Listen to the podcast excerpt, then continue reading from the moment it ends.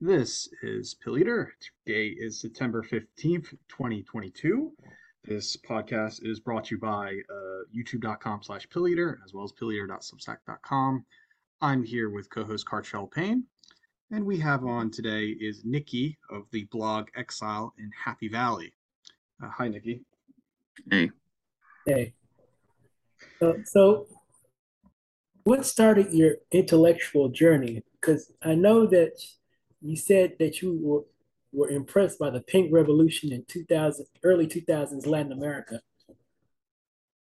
Yeah, um, I think it all kind of started with kind of just basic punk rock rebellion. Uh, after spending over a decade in a Catholic school, I kind of stumbled over the Sex Pistols as well as Rage Against the Machine. And then from there, I kind of got into Zapatistas, the EZLN stuff going on in Chiapas. And then eventually later on in my teenage years, Hugo Chavez was pissing a lot of people off. And he was pissing off a lot of people that I was glad to see pissed off. So I kind of I kind of started out as kind of a vague, immature anarchist and then kind of developed into some kind of third world socialism um, until I kind of became disenchanted with that kind of the experiment didn't really seem to work out very well for Venezuela, uh, obviously.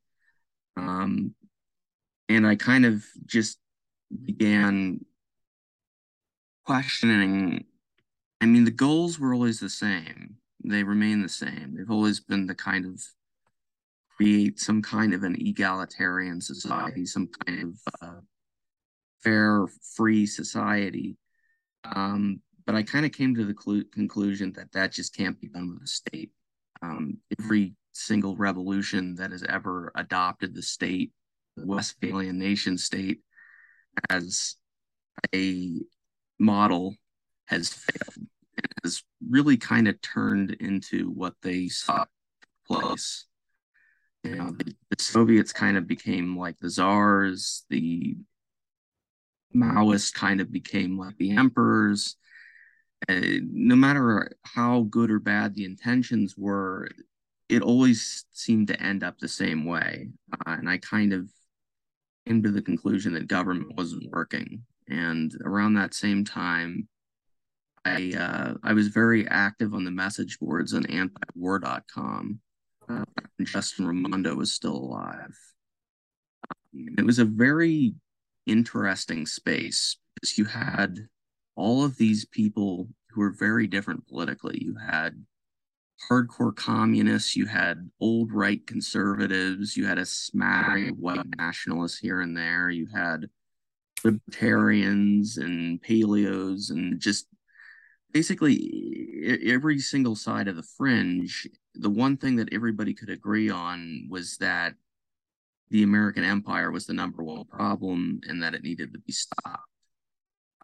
So, right around the time when things started to go south in Venezuela and Bolivia, was around the time that I made friends with uh, some people that were more left libertarian. I discovered things like voluntarism and agorism and basically the the radical libertarian approach just kind of seems like a better tactic for, for achieving what I was going for. Um, it doesn't force people. Uh, people aren't, and, and people don't change for force. Um, as tempting as it is, you know, as angry as I was at so many of the people around me for not seeing what I saw when I saw the world. I realized that you can't force people to change. They have to change voluntarily. Um, so it was around that time that I kind of began to adopt some more libertarian values. Um, but I've always been kind of all over the place. I've always been fascinated. I, that's kind of how uh, me and you became friends is that both of us were fascinated with the fringes of, of the left and the right um, you know, all over, just anything that was outside of the the realm of normal. I mean, that's true. You know, uh, I consider myself a political weirdo. Like people like Ralph Nader interests me, but on the other side, I'm also interested by uh, monar- monarchists for some reason. Right, right. And I, I I made friends with some people like that, like some monarchists. Monarchism makes like no sense to me because not only am I an anarchist, I'm also Irish Catholic. So it's like to me, monarchy is just absolutely I don't get it. Um, but I I met some people that were very big on that kind of thing uh, on antiwar.com, and I was surprised at how much we had in common. Um, we both seemed to kind of disdain modernity. I think that is kind of where I formed some common ground with people on the right is that I despise things like suburbia, um, box stores, commercials.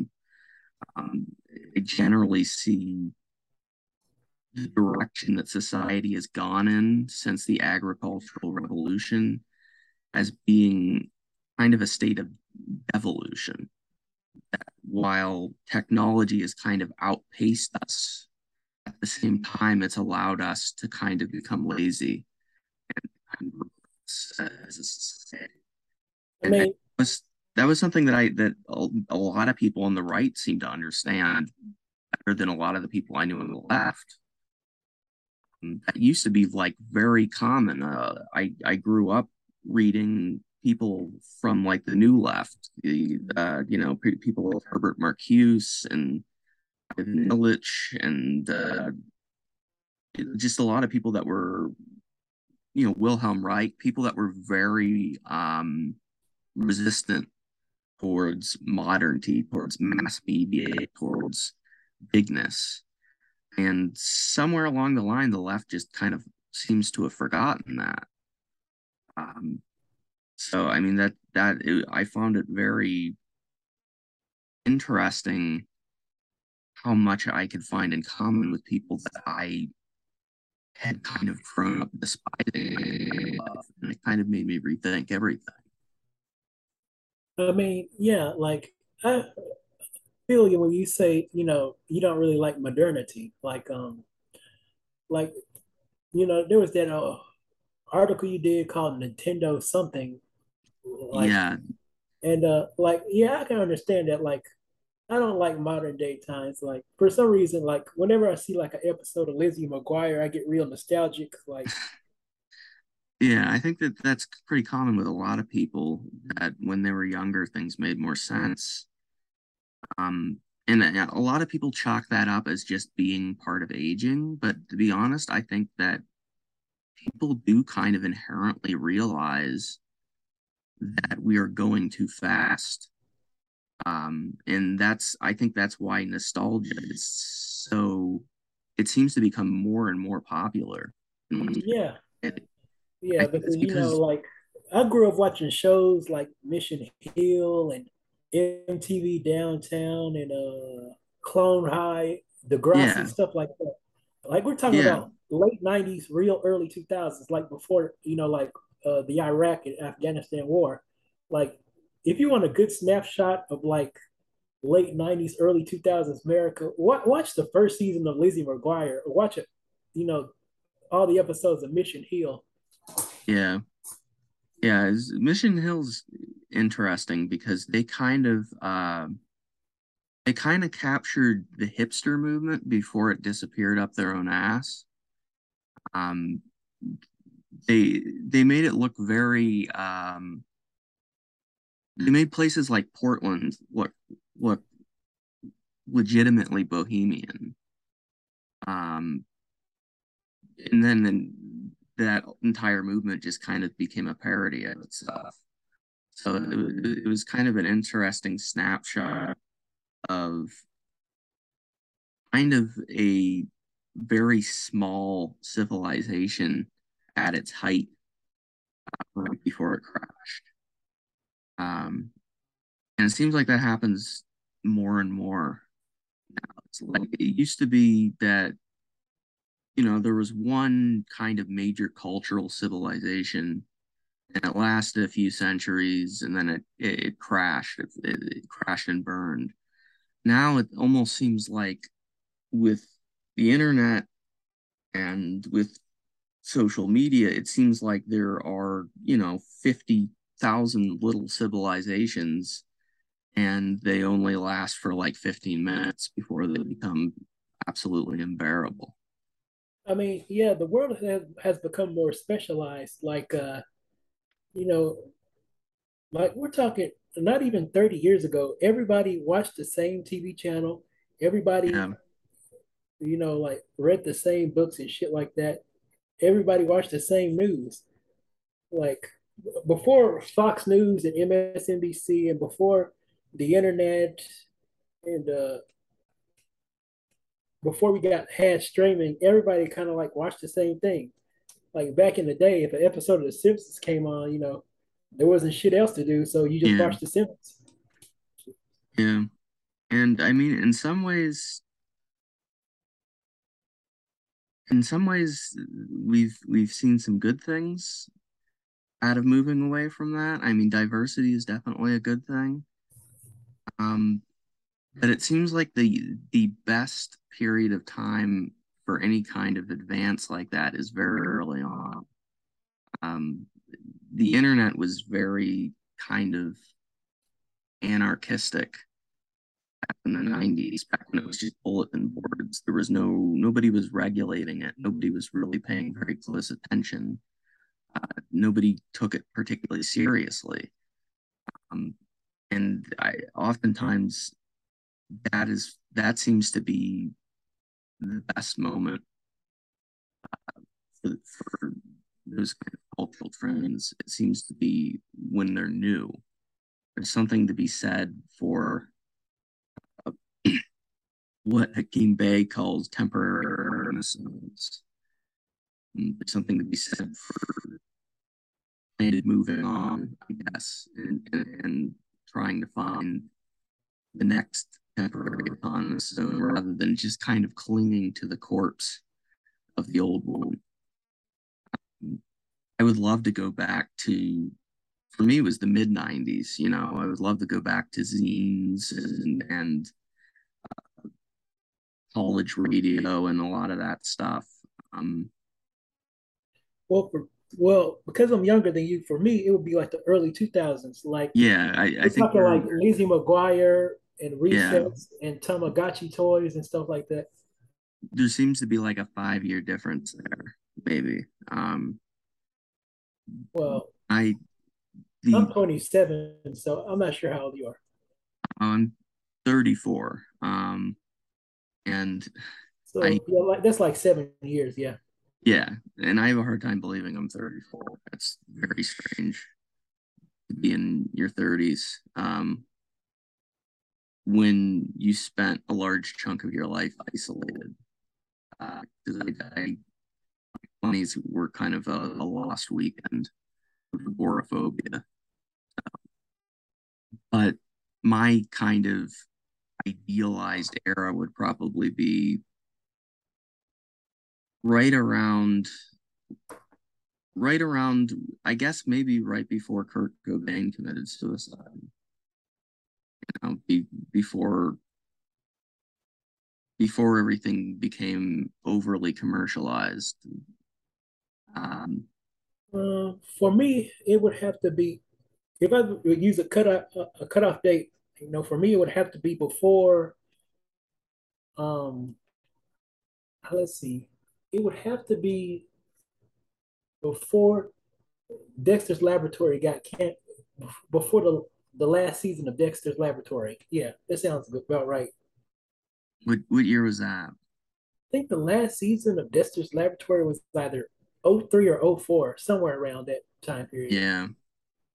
Yeah, things seem to to shift pretty violently around the time of the Iraq War in a lot of ways.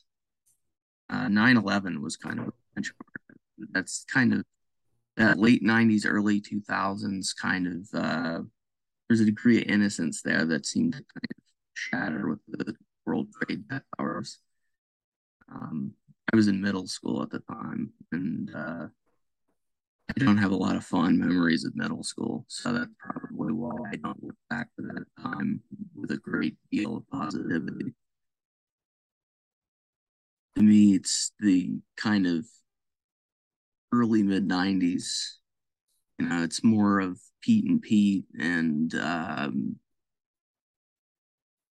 what else was there? Oh, all that. Yeah, yeah, that kind of thing. Um, yeah, man, it's sad what happened to Kel. I mean, Kenan's doing okay, but Kel kind of fell off. Yeah, yeah. I'm in. In some ways, though, he's Kel still has his dignity at least.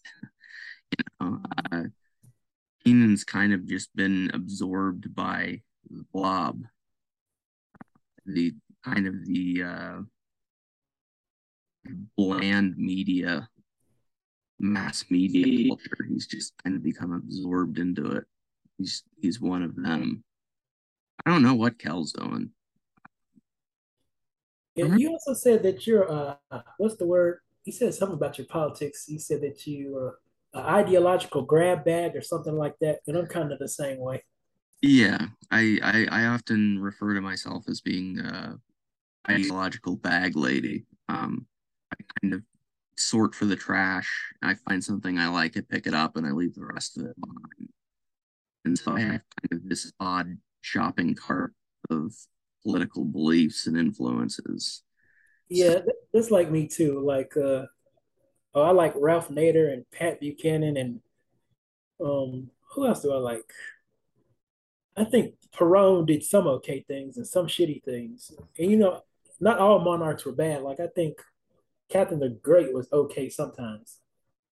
It's I mean that's kind of the problem with monarchies. They're like any other state. They're only as good as the guy who's currently in charge. And once in a while you luck out and you get somebody who's decent, but there's always an asshole waiting in line.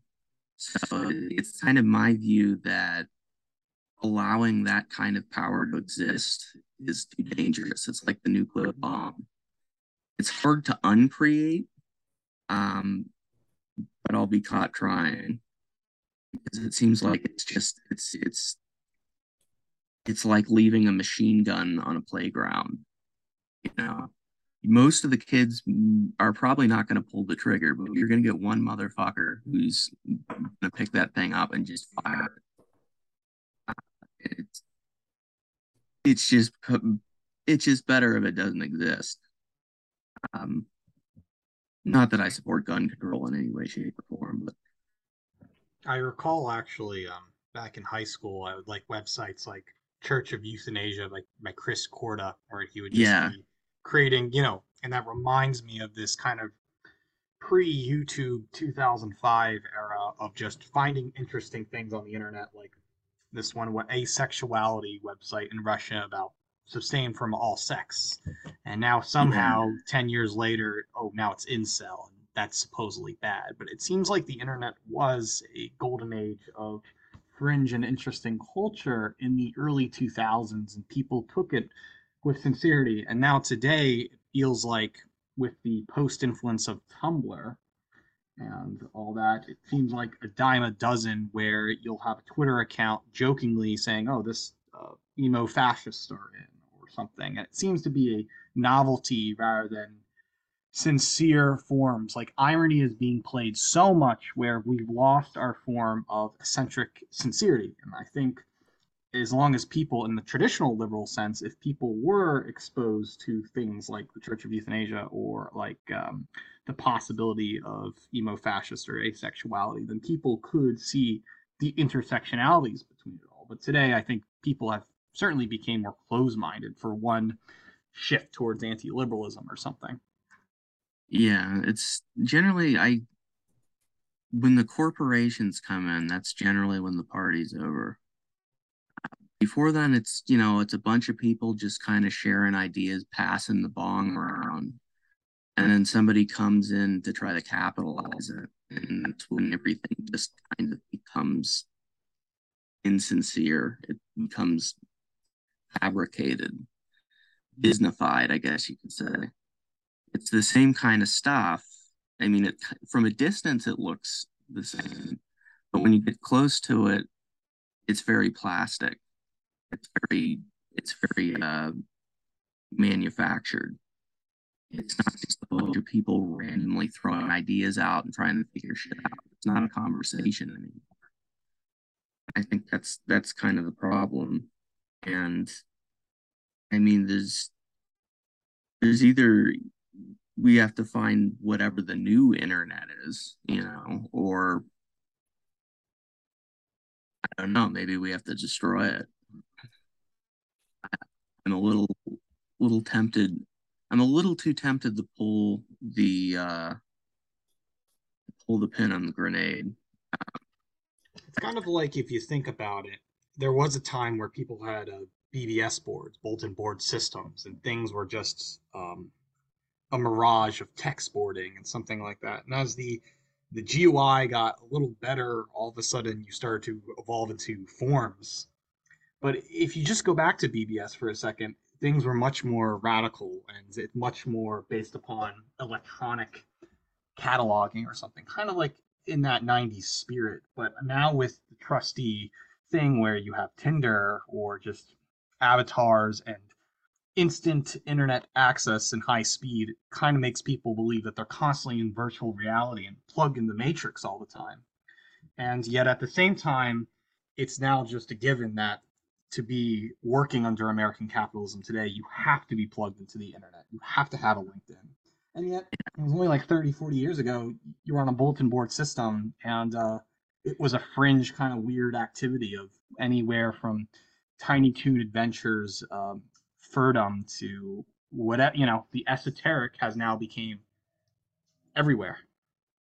It's it's the cult of bigness. It's when things become huge they're, they're no longer personal. Um, so, I mean, back early on in the internet, everything was very small. Uh, you know, there were all these little niches, these nooks and crannies, these holes in the wall. Now it's all kind of become streamlined and it's become just one big mass. And in the process, we've kind of lost all of the things that made certain corners of the internet special. And we see that geographically in the United States. Uh, during the 80s, the punk scene in, in, in the, the United States was incredibly diverse. Yeah, every single movement started because Black Flag stopped by. Every single city interpreted Black Flag very differently. So you go to Washington D.C. and their version of Black Flag is is threat and then you go down to Austin, Texas, and their version of Black Flag is the Dicks, which are, you know, a bunch of gay guys in dresses. So it's it's just radically it was radically different. Every scene was radically different. There was something very distinct about every single scene. And that's because everybody you had to travel from city to city. There there were differences between the cities. It, it hadn't all become one huge monolith. Um, technology kind of seems to continually find ways to kind of expand, expand things. It's kind of expansionist. Yeah, like you got a point. You know, we're getting to a point in America where regionalism seems like it's dying, you know. Yeah. Um, everybody's trying to sound the same. Everybody's all the all the major cities look alike. Yeah. Everybody everybody either wants to live in LA or live in New York or or they want to live in Texas. It's like it's like the four majors. It's New York, LA, Chicago, or Houston. And now yeah. every city is just a subaltern, you know, Gramsci language of Philadelphia is a copy of New York. San Francisco is a copy of LA. And then if you're what you're doing in Philly, you should just go live in New York or you're going to die out in the middle of Cincinnati. And there's no way you can use that kind of regionalism anymore. Even if you stay in Cincinnati, it's, it's just you're fighting an uphill battle. I, I really think that has to do with the kind of global capitalist collapse in America. It has a good and a bad. And I think while it is destroying regionalism, and like you were saying, uh, about how you know traveling to Illinois was a special experience. Now it's not. It feels like middle of nowhere. But I think with that, all the wealth is being centralized in these expensive cities, and it's just going to happen where it'll just collapse. And then Yeah. people just can't go to those cities anymore. And I think we might be experiencing post COVID where you have the mommy and daddy trust fund kids from Iowa going to New York City, only then to be disappointed going back, possibly. Yeah. I, I don't know. So Yeah, think you it- know. Oh, oh, let- I'll let you finish. I think in an era of collapse, there is a great deal of opportunity. And I think that we're coming up to a period of time in which things could get really bad, but we also may have the opportunity to do some really interesting things too. Um, and it's, it's not going to be sunshine and rainbows. I mean, it's kind of like what happened with the Soviet Union. Uh, Russia got really, really fucked up, but at the same time, there were all of these opportunities to kind of do something completely bizarre and new and different. Um, I think that a lot of those opportunities got missed, unfortunately, but you saw glimpses of it. I remember when I used to read the eXile, you saw glimpses of these subcultures kind of bubbling uh, in post-Soviet Russia. Um, so I think that we may have a brief period of time opportunity, and it's going to be very short. But I think that if people kind of prepare themselves to not hold on to the old society and to try to create something new to dare. I, I think that we could be approaching an opportunity do some really interesting things in the very near future. Because a lot of stuff is falling down. That's my hope, at least. Yeah, you know, like, like, I- like I said, America is becoming boring. Like, we're all the same now. Like, back, just listen to music. Like back in the day, you could tell the difference between East Coast and West Coast hip hop. But nowadays, all these guys are trying to sound, do like the same trap beat thing. Like, they're all trying to sound like Chief Keef now, and none, they all use the same beats, the same flow. Like back in the day, you could tell the difference between Wu Tang and NWA. Nowadays, it's like they all use the same beats over and over again. or better yet, in uh, cartoons, the Cal Arts movement that everybody is a bean-faced character, you know. but even though that name has Cal Arts, I don't know if you want to call that regionalism or just regionalism with a globalism on top of it. But Uh, usually, I mean, globalism kind of starts out by somebody trying to enforce their re- regionalism on everybody else. That's a kind of imperialism, colonialism in a nutshell. I mean, yeah, that, that is kind of true. Like, you know, like people, like one of the th- my pet peeves is like when people uh, criticize another area because you know of their politics or because of different food. It's like, like when New Yorkers say, "Oh, well, this isn't real pizza because it's in Mississippi," or "Oh, this isn't," you know, how come you guys who live in, out in the country, how come y'all can't think the same way some kid who's a trust fund and who went to a Beverly Hills school? It's like, what you want everybody to be the same? It's like, who the fuck cares if somebody went to a Beverly Hills high school? Shit, who, who gives a fuck? And plus, it's like, um, you know, Uh, you know, I'll just go out here and say it. You know, like, who cares about what kind of pizza you eat? Like, pizza is pizza. Like, like I mean, I can't understand why grown ass people get mad over just because a pizza in another part of the country isn't like New York pizza. Like that whole New York versus Chicago pizza thing. It's like who gives a fuck? Like it's cheese and bread, peppers. I mean, if you really want to be authentic, if you took an Italian person to a pizzeria in New York, they'd say that's not real pizza. And Yeah. of it's not. So it's like, what y'all people even arguing about? And every everybody's culture is some kind of bastardization of some other culture, more or less.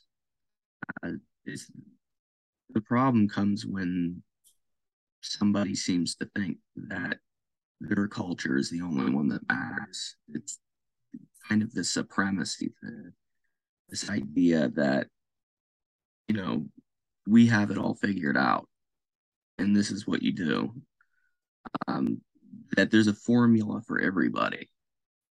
And it's i mean i kind of came across that firsthand dealing with with uh, the catholic church growing up where it was kind of like everybody had the exact same path to enlightenment which does that doesn't make any sense it doesn't really mm-hmm. acknowledge the individuality that's kind of innate in human beings the idea that everybody should pray the same way or should eat the same way it's like telling people people that everybody should fuck the same way you know, it's it's it's it, it's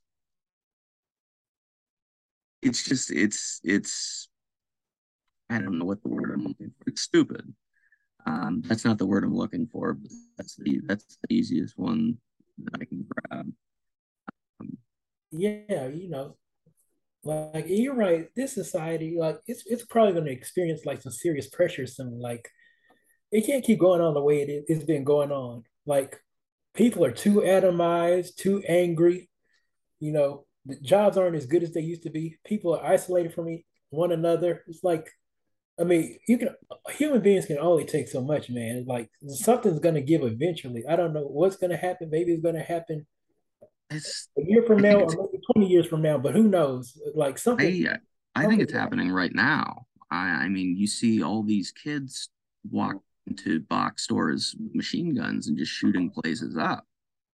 To me, that you know, and nobody knows why. Nobody can, you know, they they can all blame one person or another, but at the end of the day, nobody really knows why crime is out of control. Nobody really knows why people are fentanyl, like fentanyl, for example. People want to blame that on the border, on China, on whatever. Uh, the reality is, is that junkies are looking for something to, to obliterate themselves with. Heroin is not enough anymore. There are people who are literally searching out that specific drug because it kills people.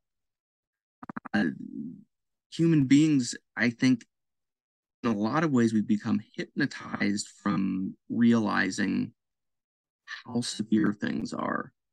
But subconsciously, I think human beings know. And that's why we have so many people that are depressed, so many people that are committing suicide, so many people that are committing crimes. There's we're seeing just this kind of steep uptick in really antisocial behavior. And I, I think it's even though people have been kind of they've been kind of cultured to view technology and the internet and social media and smartphones, all these things as being just kind of normal. I think subconsciously we know it's not, that something's wrong. And because we cannot, because we, we, we people have kind of been coached not to actually think these problems out they just react. And when you get an entire populace of reactionary people, you know, you get you get a you not only get crime waves, you know, and addiction, you also get a, a political system in which it's it just seems like it's oligarch on oligarch violence. You know, it's whether I, I whether it's the raid at Mar-a-Lago or the raid at Capitol Hill. You know, it's either either way. They're the even the wealthy people, the people that are supposed to be in charge, are tearing each other apart. And so, I mean, I think that we're rapidly approaching some kind of collapse. I don't know how bad it gets before it becomes undeniable and that's kind of the thing that makes society right now unique is that people have really really been hypnotized in a way that they never have before and that's the thing that makes it dangerous is that i'm afraid that human beings have been conditioned not to realize that the stove is hot. So I'm af- I'm a little bit afraid that people aren't going to realize that things are really fucked up until it's irreversible.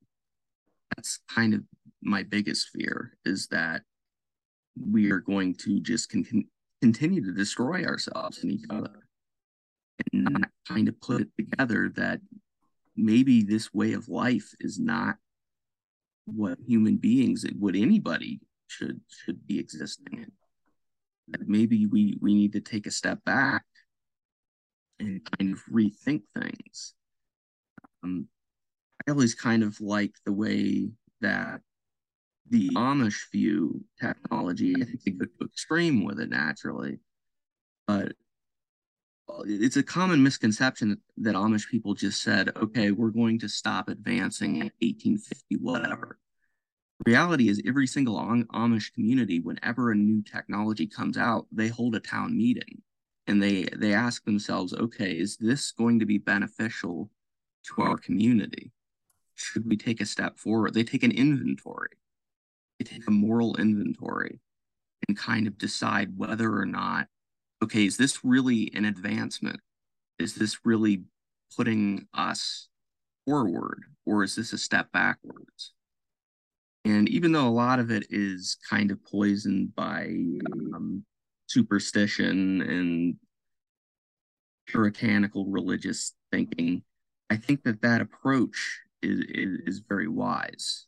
And I think that approach is why uh, why the Amish have been able to exist relatively untouched while the rest of us continue to kind of destroy ourselves and each other. I think they have the upper hand in a way there. I think people could learn a lot from. We've reached the end of the podcast. I'd like to thank Nicky for being on. And Nicky, is there anything else you'd like to share or where you blog or any future projects you may have? Um, Exile in Happy Valley is is my blog. Usually you can get to it just by googling it. Um, not a real impressive blog, but the writing's good. Um, I'm also on Counterpunch on most weekends, and I'm usually on Attack the System as well, which I'm a contributing editor. Nicky, it's nice